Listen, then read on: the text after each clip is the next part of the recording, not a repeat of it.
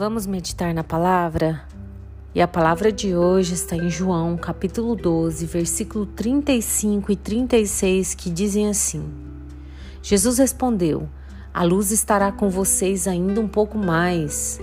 Vivam a sua vida enquanto vocês têm esta luz, para que a escuridão não caia de repente sobre vocês. Quem anda na escuridão não sabe para onde vai. E enquanto vocês têm a luz, creiam na luz para que possam viver na luz.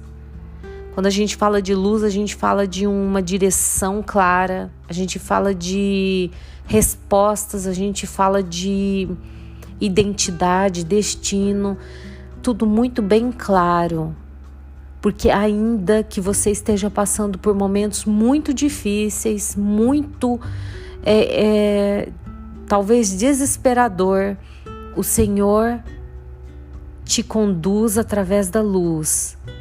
Ele te ajuda a vencer suas lutas, ele te dá paz, ele te conduz, te pega pela mão e você se sente sim filho amado do Deus Altíssimo.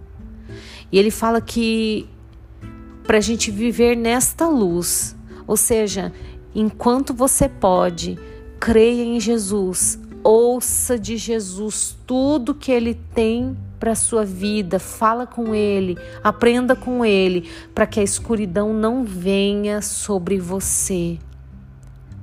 E ele fala: enquanto vocês têm a luz, creiam na luz, para que possam viver na luz. Jesus é a nossa luz e Ele está pronto para caminhar conosco todos os dias, não como uma uma visita esporádica, mas um, uma intimidade, um relacionamento com Ele que nos conduz para sempre à luz, para onde nós devemos ir. Amém? Vamos orar.